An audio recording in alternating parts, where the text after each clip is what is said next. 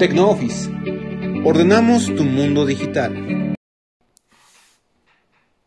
¿Qué tal amigos de TecnoLife? El día de hoy eh, vamos a hacer un podcast dedicado al hacking. Y eh, bueno, primero que nada, mi nombre es Alex Rodríguez y seré su presentador del día de hoy, eh, acompañado pues obviamente de personas que saben respecto a la cuestión digital, personas este, que tienen cierto grado de injerencia en esta cuestión eh, y empezaremos presentando a este, nuestros, digamos, los técnicos respecto a, a estos temas. Eh, el primero de ellos es César Domínguez, que es nuestro encargado de TI aquí de, de TecnoOffice. Eh, ¿Qué tal, César? ¿Cómo estás? ¿Qué tal, Alex? Muy bien, gracias. ¿Tú cómo estás? Bien, bien, bien, gracias. y también tenemos a Mario Dueñas, que también es uno de nuestros auxiliares aquí en este departamento. ¿Qué tal? Buenas tardes. Muy bien, bueno, eh, yo sé que muchos de ustedes no sabrán eh, la cuestión del hacking y mucho eh, de estas cuestiones técnicas, pero es por lo que hicimos el programa de hoy para ayudar a todos a que entiendan un poquito más y no seremos tan técnicos, simplemente explicaremos de manera detallada a qué se refiere cada uno de estos conceptos y en qué podemos basarnos para poder este, entender todo este tipo de cosas. Bueno, ahora sí que vamos a entrar en cuestión y la primera pregunta pues es, creo que es obvia, eh, tenemos que saber primero qué es el hacking como tal. Eh, ¿Qué podrías decirnos de esto, eh, César? Bueno, el hacking como tal es la acción, la actividad en la que una persona se dedica a explorar de manera muy avanzada una tecnología de manera que pueda explotar o vulnerar cada una de sus características principales. En sí ese es el hacking.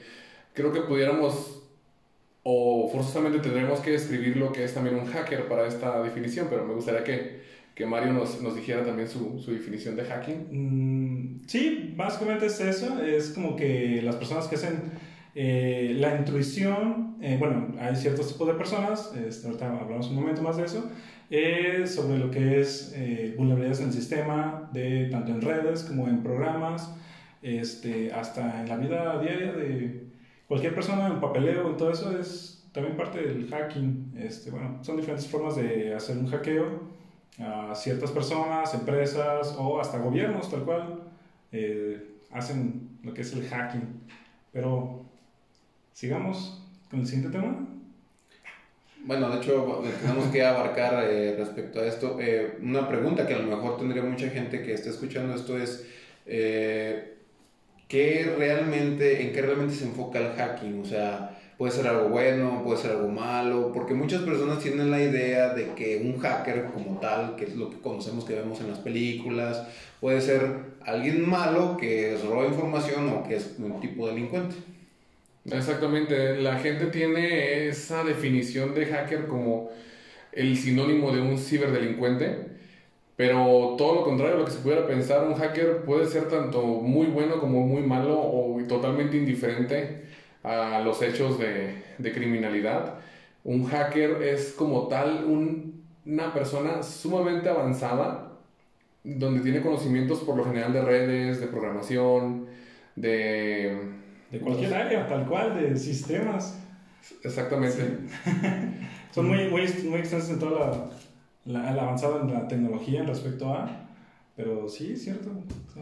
Sí, sí, sí, son, son, son personas que han dedicado ahora sí que su vida a, pues, a estudiar cómo funcionan estos sistemas y no es como los pintan en las películas, que, que son personas que están ahí sentadas en su computadora y tecleando todo el día, súper delgados y, y, encerrados del mundo. El, el, clásico nerd. El clásico nerd, exacto.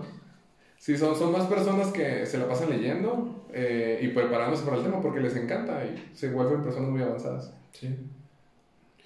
Eh, es difícil eh, entender de parte de, digamos, de alguien que no sabe, por ejemplo, yo no soy un experto en temas, sé solamente cuestiones muy básicas, pero, por ejemplo, podemos entender de esta parte del hackeo que es un, digamos, una especie de filtración infiltrarse en la red de alguna empresa, persona, no sé qué, y puede tanto ayudar como echar a perder algunas cuestiones, eh, no, no, es así, o, ¿O en qué se basa el hecho de decir, ok, puedo apoyar a esta persona o a esta empresa tal, este, a lo mejor este, subsanando algunas heridas que tenga ahí la red o podemos este, filtrarnos ahí y de ahí poder robarnos información? Es, ahí es donde entra mucho la, la, definición de los tipos de hackers, que en el, en el idioma de Internet hay, hay, varios tipos de hackers que se clasifican originalmente por sombreros, ahorita ya hay clasificación, más clasificaciones, pero originalmente hay tres sombreros. ¿Tú?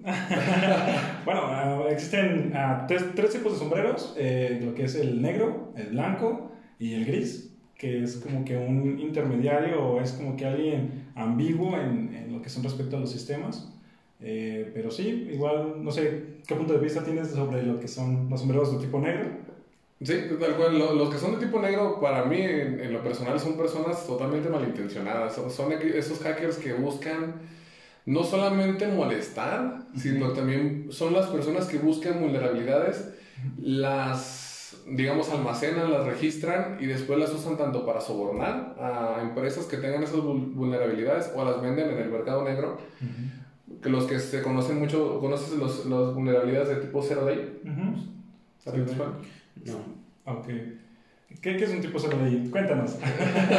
sí, para que tengan un poquito de contexto. La, las vulnerabilidades de 0 day, uh -huh. tal cual se le llaman así porque van 0 días desde que se ha descubierto. O sea, quiere decir que en, en, en ningún lugar se, ha, se sabe que esa vulnerabilidad existe. Por ejemplo, en un sistema Windows, donde pues, pues, usualmente la mayoría de la gente tiene Windows, eh, si un hacker de sombrero negro detecta que por alguna cierta técnica puedes filtrarte a la máquina y robar su información, eh, esa vulnerabilidad que nadie conoce la almacena y la vende al mercado negro y son bastante costosas. Entonces estas personas, pues digamos, adquieren bastante, no solamente por molestar, sino que adquieren dinero y bastante dinero por esos conocimientos y por el mal uso que les hacen. Uh -huh. Es cierto. Uh -huh. Muy contrario a los hackers de sombrero gris, por ejemplo, perdón, de sombrero blanco, por ejemplo. Sí, digo, bueno, los sombreros blancos son creo que todo lo contrario. Eh, son personas que también igual están preparadas con los mismos, bueno, con los mismos conocimientos de los que son los sombreros blancos, negros, y eh, utilizan estas herramientas para poder eh, descubrir vulnerabilidades en empresas que están destinadas como que, bueno, se pagan. Ellos, o algunos este, se pagan para poder ver esas vulnerabilidades y eh, ellos los pueden descubrir y decirle a la empresa, que tienes esta vulnerabilidad y pues tenla, este, tenla en cuenta. Sí, eh, hacen pequeños como inventarios este, para poder decirle a la empresa de que está bien, está mal. Y pues eso más bien también son los sombreros blancos, son muy éticos también. Uh -huh. eh, tienen esas, esa ética de decir, ¿sabes qué? Yo respeto y eh, tu empresa está mal, tiene esta vulnerabilidad y pues chéquela o te la puedo reparar haciendo cierto tipo de proceso o de herramienta o algún, algún script de algún programa o algo así para poder darle solución a esa, a esa vulnerabilidad. Uh -huh. Y pues los sombreros grises... Eh, pues, pues, ahora sí que son los me vale, me vale un queso si... o sea, un día me puedo levantar con ganas de, de tumbar un, no sé, un sistema a, un, a, una, a una escuela, por ejemplo, porque me cae mal.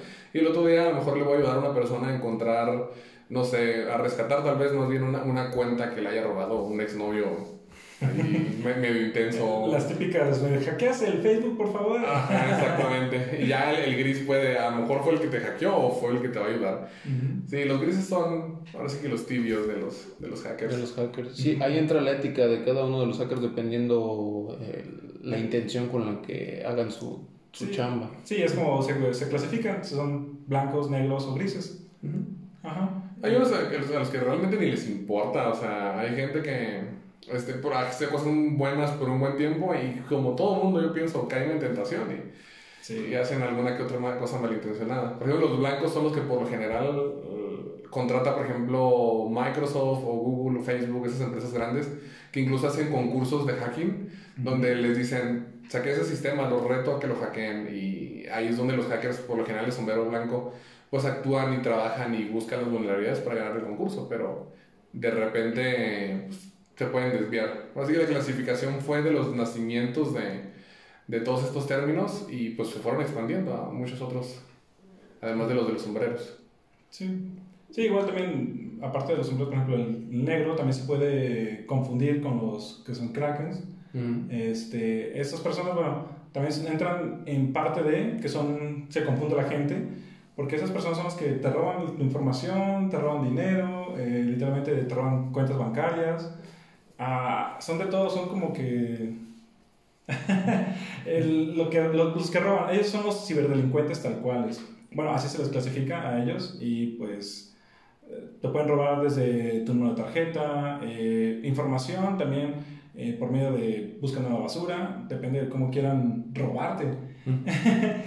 te mandan, no sé, spam o correos y pues la típica que le das clic y te manda a una página, no sé, de un banco, ingresas tus datos y te roba tu información y esos también son parte de los ciberdelincuentes que son, no son, no son sombreros negros, ellos sí realmente hacen un programa o hacen eh, una ingresión o fuerza bruta, que también se, se le dice en, sistemas, por ejemplo, Kali que es uno de los programas que, o de los sistemas, no, de los sistemas operativos que utilizan los sombreros negros, casi, casi todos los hackers eh, lo utilizan. Para, porque tienen muchas herramientas tal cual de pentesting, eh, seguridad, y pues son es lo que utilizan y es lo que utilizan ellos.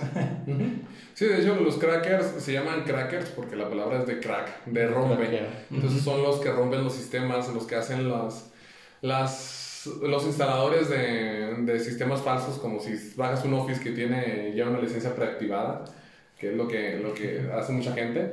Es posible que, sí, te está regalando el Office y lo puedes usar, pero esas personas aprovechan que, pues, que uno es tacaño y baja el sistema gratis. y ahí se avienta un, un, código malicioso donde se va a ejecutar en el, en el equipo del, del, pues del atacado y, y, se va a ejecutar y no te vas a dar cuenta que estás infectado. Y pues, tú tienes tu Office gratis, pero también la otra persona ya tiene el control de tu, de tu equipo. De tu información. Se, se tocó un buen punto en esta parte de la información. ¿Qué tan cara puede ser la información de alguien como para venderla? Que es lo que hacen algunos hackers y, por ejemplo, en este caso comentaban, este, eh, se venden las vulnerabilidades de las, de las empresas. En esta parte, ¿qué, qué, qué tanto puede costar una vulnerabilidad? Uf, va, va, va, a depender mucho de la vulnerabilidad. Por ejemplo, lo que pasó hace unos años en Irán, en las, en las plantas nucleares, donde había una vulnerabilidad que afectaba directamente a las centrifugadoras del, de, del se me fue, material radioactivo. esa fácil la vendes en millones porque tiene la posibilidad de no solamente afectar una infraestructura, sino varias plantas nucleares donde usan el mismo hardware que, que, fue afectado. Pero hay otras más pequeñitas que afectan a sistemas específicos. Por ejemplo, hace una semana una vulnerabilidad de unos chips de Apple que utilizan ellos en, para encriptar la información que se traslada en, en, las placas madre, los que le llaman DPM, me parece en Windows, creo que en Apple tiene otro nombre, la verdad, no me acuerdo cuál sea. Este, se encontró una vulnerabilidad muy específica que solamente puede ser activada por medio del USB tipo C y con un cierto código malicioso. Entonces, para, para, aprovechar esa vulnerabilidad, pues tienes que meter a la casa de la persona que quieres atacar y tienes que meter el, el USB, o sea, tienes que ahí hacer una serie de pasos más complicados, a diferencia de, de la otra, donde llegó probablemente por red, o se, se, piensa que también por un USB, pero ya dentro de la red se infectó el, el conjunto completo de, las de los equipos. Entonces, depende mucho de su nivel de alcance y nivel de daño y el daño. Sí, lo que le quieres hacer, pues, porque también hay aparatos, por ejemplo, que afectan a los carros y te roban, no sé, hay computadoras ya, ya son como que por Bluetooth, ingresan por Bluetooth, ya ves que ahorita los tienen su navegador y pues tienes que meterlo al celular por vía Bluetooth. Y los hackers aprovechan eso, también tienen su cajita especial, se puede decir, eh, su cajita de herramientas donde ingresan a la computadora del vehículo y pueden, no sé, decir a ciertos kilómetros que se desactiven los frenos, eh, no sé, abrir las puertas y todo eso. Y aunque lo vean que piensen que es de película, pero es verdad. Todo eso te pueden hacer y, bueno, a lo mejor aquí, no sé, aquí en México no, no se ve tanto porque, no sé, no, no, se ha llegado aquí al mercado, pero en otros países como Estados Unidos, en, en no sé, en Alemania o en lugares donde la tecnología es ya muy tangible, tal cual, eh, importante y si es como de, pueden hacer todo eso y, por ejemplo, que te roben, no sé, tu carro ¿Y qué tan caro te sale tu carro? No sé, unos 100 mil pesos, 200.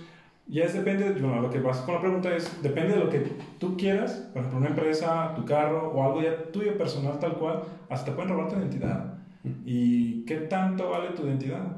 Eso también es... Una buena pregunta. Ajá. O sea, Entonces, eh, referente a esto, pasemos a una, una cuestión muy importante. Cinco cosas buenas y cinco malas de esta actividad que es el hacking. Igual empezamos por Mario.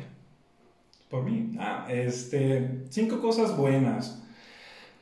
Ah, pues hacking tal cual, pues. Es que más bien es hacia nosotros. Cosas buenas siempre es con nosotros con respecto a los informáticos. Son buenos porque siempre, por ejemplo, ayudamos a otras empresas dependiendo a lo que hablamos de los sombreros. Yo digo que es en referente a, por ejemplo, si eres sombrero blanco, cosas buenas, siempre ayudas a la gente. Este, la ética siempre es a frente de lo, lo, que estás haciendo y eh, no sé, puedes hacer un millón cosas. Tal cual cinco cosas no te puedo decir porque existen muchas cosas, igual como las malas. Las malas también son entre robarte información, eh, robar dinero, eh, no sé, hasta tal cual robar tu tarjeta de crédito, no sé si hayan visto lo que son los cajeros automáticos que ponen sus camaritas y todo y todas son cosas que... Eso también es parte del hacking. Ajá, son cosas malas que hacen y no sé, bueno, eso sí es como que... Otra cosa mala, bueno, un punto que he visto es que los chavos, eh, no sé, utilizan esta herramienta como que muy tangible o es como de... Ah, es muy fácil utilizar, no sé, por ejemplo, Kali Linux. Es un sistema operativo que lo puedes cargar gratis y es para hacer pruebas, pero pues obviamente un chavo que se empieza a introducir a este tema no tiene los conocimientos necesarios que una persona de sombrero negro, un sombrero blanco, un sombrero gris. Y eso son como que un punto malo para, por ejemplo, para la sociedad. Como dicen, ah, es que te robé la clave de Wi-Fi. Y dices, ah, pues está mal. De hecho. Uh -huh. Y no sé. Mm, pues yo, yo que intente decir algunas cosas buenas o malas, tal vez cinco no, pero yo pensaría que algo muy positivo del, del hacking es que como hay una lucha constante entre hackers blancos y hackers negros y los que no se denominan de ninguna manera, uh -huh. es el hecho de que eh, se forza a mejorar los sistemas. Como todo, especialmente la tecnología, es, es, es, mejorable. Y si hay personas que están buscando atacar esos sistemas, vulnerar, vulnerarlos y robar esa inf información o, robar identidades, siempre va a haber alguien que está intentando hacer lo contrario, está parcheando esas vulnerabilidades, trabajando en actualizaciones y, y, eso permite que la tecnología vaya mejorando y progresando. Eso yo creo que es la, la cosa más importante en, en, mi consideración como algo bueno del, de la actividad del hacking. ¿Alguna otra que pues no se me ocurre? Siento que esa engloba ya todas las demás razones. Pero yo, yo creo que es eso, o sea, hay, hay, un, hay un sentimiento de mejora continua porque ya atacan y protegen, atacan y protegen. Que cosas malas, pues eh, creo que es las más, las más fáciles de decir porque termina habiendo clonación de tarjetas de crédito, como decía Mario, o sea, hay, hay, hay para robar la, la, las llaves de los automóviles, las clonan, las más modernas, clonan la, el chip que tienen dentro y pues acercan y prenden el carro, o mínimo lo abren. Entonces, cosas malas se me pueden ocurrir muchas, pero de, la, de las buenas, este, yo creo que el, el, el, hecho de que la tecnología mejora. Ya sabemos a qué tipo de sombrero eres entonces. No, ah, más malas que buenas. No, pero es cierto, hay que pensar como una persona de sombrero negro para poder hacer cosas, para poderte defender. Sí. Bueno, yo digo, es, y bueno, es lo que siempre Sí, sí. se trata. No sé qué tipo de sombrero es. No, pues eh, ciertamente yo no me decantaría por ninguno, pero, o sea, yo creo que como muchos en, el mundo de la informática, cuando estaba más, más, chavo y estaba en la universidad, pues sí, sí llegué a hacer un poquito de... de ¿Curioso? De, curioso, sí. Me, me, llegó a tocar que me, me, llegaron a pagar por, por entrar al Facebook de un chavo, me acuerdo de... No, no voy a decir nombres, no voy a decir nombres, pero alguien, alguien muy molesto de, de la carrera de contabilidad. Todo el mundo lo odiaba y, y pues sospechaban que estaba, estaba haciendo ciertas cosas malas. Malas. Entonces yo dije, ah, va, ¿por qué no? Digo, bueno, Ingesu, si logramos entrar al sistema, eh, revisé todas sus conversaciones, les, les tomé captura, las guardé en un en una USB y se lo di a la persona que, que me lo pidió. Uh -huh. Y ahí se acabó el asunto. ¿ah? Es algo que ya no haría en este momento, pero que pues creo que todos en algún momento hemos estado eh, no sé, en la casa de un amigo diciéndole, ah, si quieres yo le robo la contraseña del wifi a tu, a tu vecino y, y, ahí terminas un rato, le roba la contraseña, toma, y nomás por presumir, lo que terminan siendo ahorita la denominación de script kiddie, que son chavos que, o, o, personas en general que no conocen mucho realmente de la informática, se encuentran herramientas de hacking poderosas, como la que decía Mario, la de Kali Linux, y, y, terminas ejecutando estos programas que ya están listos nada más para hacer ataques. Y, y, pues te da esa sensación de hacer cosas cuando realmente no lo sabes. Y te vas dando cuenta conforme el tiempo de que bueno tienes mucho que aprender y, y darle a ejecutar no es el no es lo único en el mundo no ver videos en YouTube te hace un hacker tal cual ajá sí, sí, sí, exacto. hay que investigar un poquito más para saber sí claro cómo ejecutar entre comillas bien esas, esas herramientas. Esas herramientas, exactamente. Bueno, hablaban referente a Kali Linux. Eh, supongo que hacen un tipo de software, no sé, algún tipo de lenguaje que les ayuda, por ejemplo, los hackers sobre todo. Es, es un sistema operativo en base de, de, Linux, o sea, es, es, open source y puede ser descargado por cualquier persona. Bueno, hay que hacer un paréntesis en esta parte.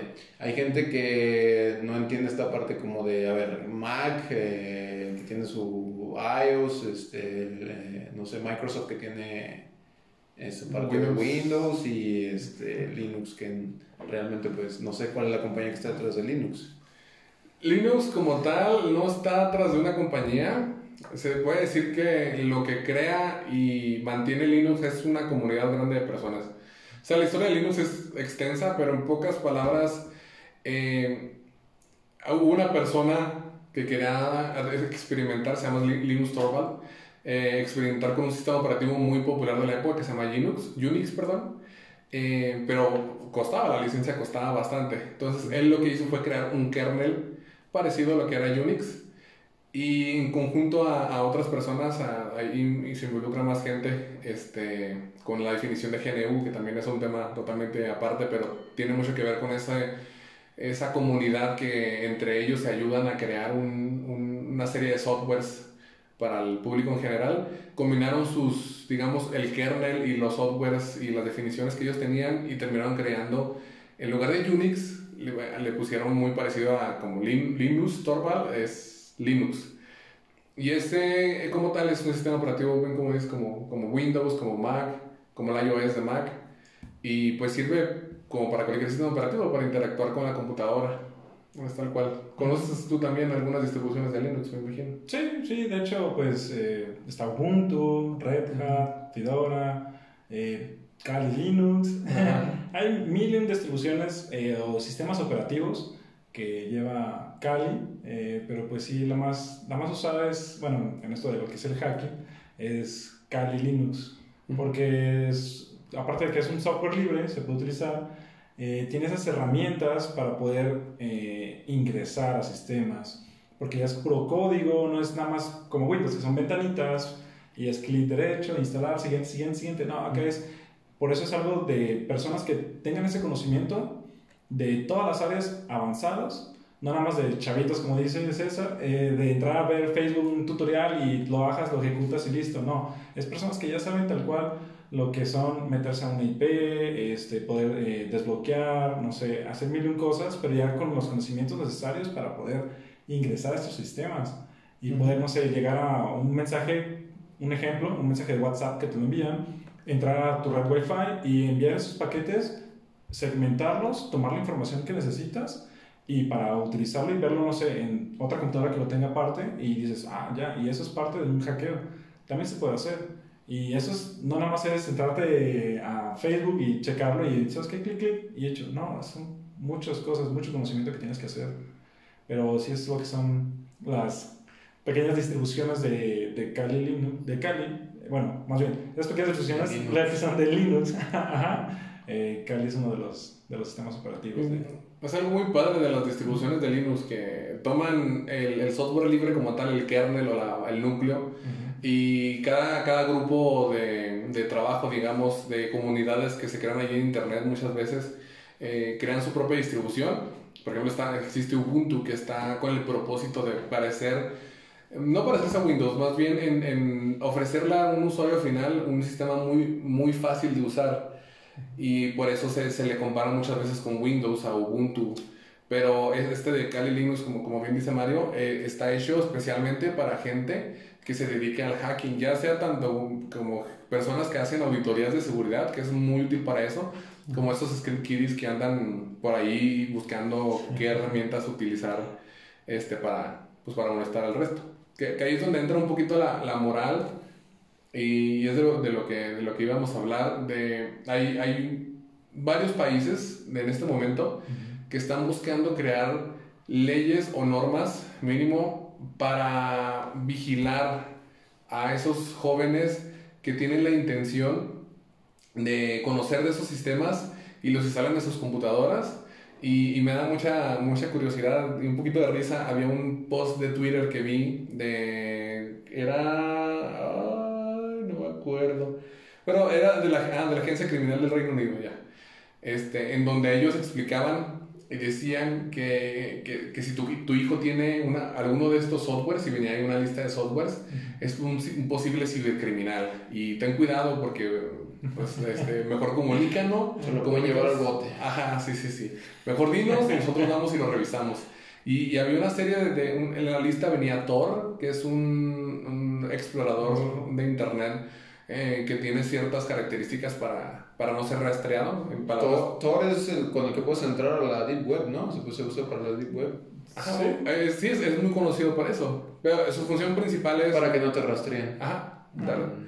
El, la otra era las máquinas virtuales, los, los que se conocen como VM, VM, que se utilizan para, para, almacenar sistemas operativos pequeños dentro de una máquina física. Es muy utilizado en la industria. Eh, de hecho, aquí tenemos varias máquinas virtuales. Y, y tú dices, bueno, y esas tecnologías no precisamente son usadas para algo malo. Eh, Por ejemplo, yo como padre de familia veo que mi hijo, obviamente, pues la mayoría de los jóvenes en esta época utilizan el internet, las redes sociales, eh, el computadora, todo este tipo de, dispositivos. Eh, a lo mejor una persona de, no sé, 50, 50 y tantos, hasta 60 años, obviamente, pues tiene hijos o no sé, dependiendo, del, ahora sí que la persona. ¿Cómo se podrían dar cuenta que eh, están usando este tipo de tecnologías estos jóvenes y a lo mejor están incurriendo en cosas que no deberían? Una pregunta complicada.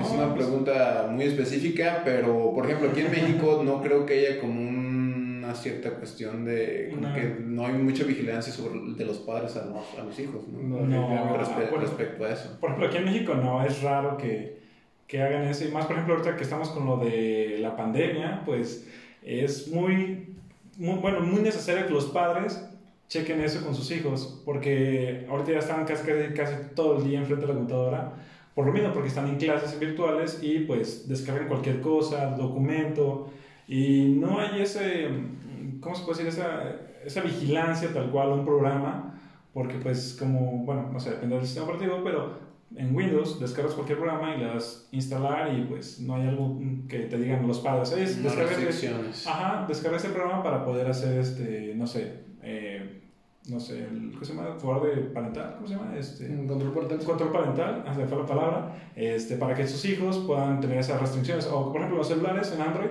sí hay esas opciones. Hay algunos celulares que ya vienen con ese, eh, en el mismo sistema, sistema operativo, vienen con ese programita y lo puedes nada más restringir a ciertas aplicaciones, ciertos mensajes o, no sé, ciertos datos también de Internet para poderlos utilizar. Pero así tal cual en Windows o en alguna computadora, no, no creo. Bueno, sí hay programas, pero tienes que instalarlos tal cual.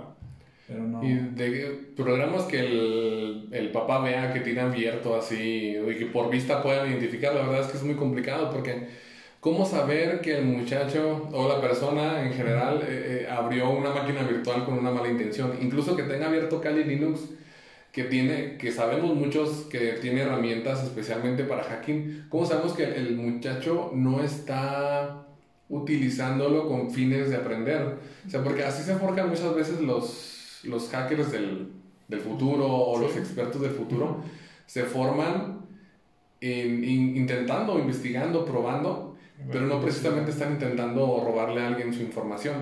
Entonces, yo ahí, ahí, yo creo que es donde entra el debate de, de decir, bueno, Este, yo veo que mi hijo usa esta tecnología que el, el, gobierno me dice que es peligrosa, pero a lo mejor y con esa acción estamos frenando el, la oportunidad de muchos jóvenes de aprender de estas características, incluso de muchos de nosotros que utilizamos Kali Linux para hacer tipo, algunos tipos de auditorías. El, el, tacharla a esa gente como un criminal nomás por usar esos softwares, yo creo que es, es, es algo muy, pues muy malo, muy malo, muy contradictorio. Sí, lo, frena, ¿no? Como dices, tal cual. Sí, no, sí, pero sí, en realidad es tal cual un, un programa o cómo saber que este, tienen e, ese sistema operativo instalado o algo para malintencionado. No, bueno, tal cual así. Lo, lo ideal para un padre de familia sería entonces nada más estar checando que, que sus hijos lo que están viendo o lo que están haciendo en sus computadoras. Sí. Podría ser lo más Sí. Lo más acertado porque... celulares. Y el, y el, interés de ellos en aprender, porque la verdad es que pueden ver mil cosas y no van a saber qué está pasando si no tienen el interés y, y va a ser el, el, tomar la cultura como padre de, bueno, no, yo no sé mucho de computadoras, pero voy a aprender un poco por lo menos para saber qué está pasando en la computadora de mi hijo o en general para utilizarla, porque sigue siendo una herramienta excelente y hay muchas gentes que, mucha gente que aún está se resiste a utilizar tecnología. A la tecnología, al cambio eh, tecnológico.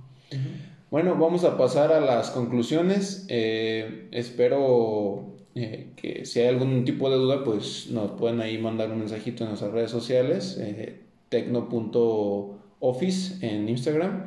Igual ahí podemos recibir cualquier tipo de información. nos mandan algún mensaje de lo que quieren saber, de lo que quieren escuchar y si tuvieron alguna duda de este programa. Eh, respecto a la conclusión, ¿qué podríamos decir de el hacking en general que le puede dejar algo a, las personas que nos están escuchando?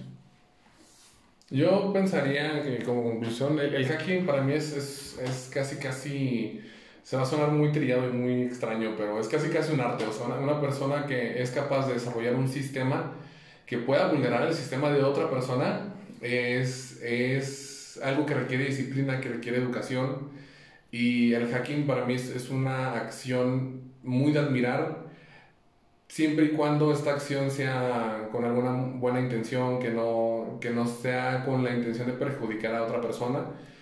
Eh, yo creo que, eh, contrario a lo que muchas personas piensan, el hacking es algo que se debería practicar más, es algo que se debería enseñar incluso en las escuelas, desde jóvenes, para hacer grandes expertos de seguridad en el futuro y evitar que en algún momento algunos sistemas colapsen por gente malintencionada, sino que haya gente bien intencionada dispuesta a proteger esos sistemas mm, una vez estén laborando.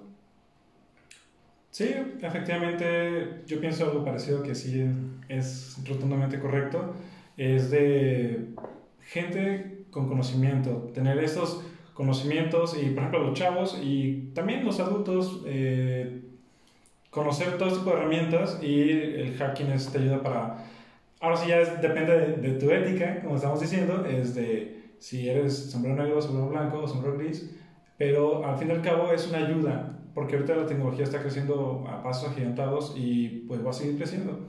Y depende de la información, el conocimiento que tengas es lo que te va a ayudar. Y a ser un hacker es una persona con mucha inteligencia, muchos conocimientos sobre la informática, que realmente ayudan tanto a la, a la comunidad, a toda en general, o pues si son malos, a uno propio. Pero pues ya depende, como les comento, de, la ética que tiene la persona, pero sí es muy importante eso. Yo digo que sí, conocimientos. ¿Cuál sería uno de los puntos importantes eh, al momento de querer, eh, digamos, justificar la cuestión del, hacking? la cuestión de la defensa de, de los sistemas. No, totalmente yo creo que sí. La información, o en lo personal, la información es, es, lo más importante que tiene una empresa. Bueno, además de sus empleados, lo obvio. Eh, porque la información es donde tú tienes tus procesos, donde tienes tu, tu qué vas a hacer, cuánto es lo que tienes y cómo lo vas a hacer. Entonces, el dejar libre esa información para cualquier persona es, es como si le estuvieras regalando toda tu empresa en, en, charola de oro, como dicen. Y además, eh, viéndolo fuera de las empresas, en las personas, eh, la información que también uno, uno a veces piensa que no es importante, pero nuestra información se vende y se vende bien y se vende porque hay gente que lo compra y hay gente que la necesita para vendernos cosas, para incluso hasta para manipular. Entonces... Como las telefonías, que nos venden, hay gente que vende nuestros datos a compañías telefónicas para después marcarte y ofrecerte nuevas, nuevos planes. Un ejemplo muy, muy tangible, pues no sé, tal cual, no voy a decir marcas, pero este, es lo que hacen y pues, es tu información y eso es muy importante. Y por ejemplo, aquí en los sistemas, como dices, en tu empresa, César, eh, pues no sé, imagínate que ingresas a tu, a tu empresa y tu base de datos de todo tu personal, domicilio, teléfono, eh, tipo de sangre, todo este tipo de información, número de seguro social, porque en toda empresa te lo piden, se lo roba a la gente, pues bueno, los hackers, y, este, o los hackers dependiendo, y, este, y pues sí, es, es, es muy, muy complicado eso. ¿Tendría que haber una regulación, una regulación más importante respecto a las leyes en cuestión de informática o cuestiones digitales? Yo digo que sí, totalmente sí. Este, bueno, sí, aquí en México estamos muy en pañales en eso. Sí, más, y más bien, ¿sabes qué? Siento que no se aplica tal cual. Porque, por ejemplo, en otros países, en España, son muy, muy, este, muy explícitos en ese tipo de información y en las leyes, y eso sí, literalmente te llevan a la cárcel por hackear el wifi de tu vecino. Y aquí en México, pues dices, ah, ya le hackeé la, clave del, del wifi del vecino y ya, y, no, ah, pasa nada. y no pasa nada. Pero son leyes que hasta cierto punto son cosas muy leves, pero pues al fin y al cabo está haciendo algo ilícito. ¿Mm? Es algo que no. Pero es importante educar a la gente, que aprendan a identificar si hay alguien que se, se metió en su red, qué hacer cuando eso pase y, y todo ese, ese tipo de cosas que se refieran a educar a la gente son, son básicas básicas para cualquier persona ya en, en, estas nuevas épocas con esta tecnología y viendo pues que obviamente pues va a haber pasos agigantados en lo que viene en los próximos años con cuestiones tecnológicas creo que ya es básico para las personas saber ahora sí que de perdida aprender una computadora eh, y ya más, este, más importante el hecho de saber qué es lo que tiene nuestra computadora y qué puede pasar con nuestra computadora. Bueno, eh, entonces pues cerramos el programa con esta, con esta pregunta, igual se la hacemos también al público.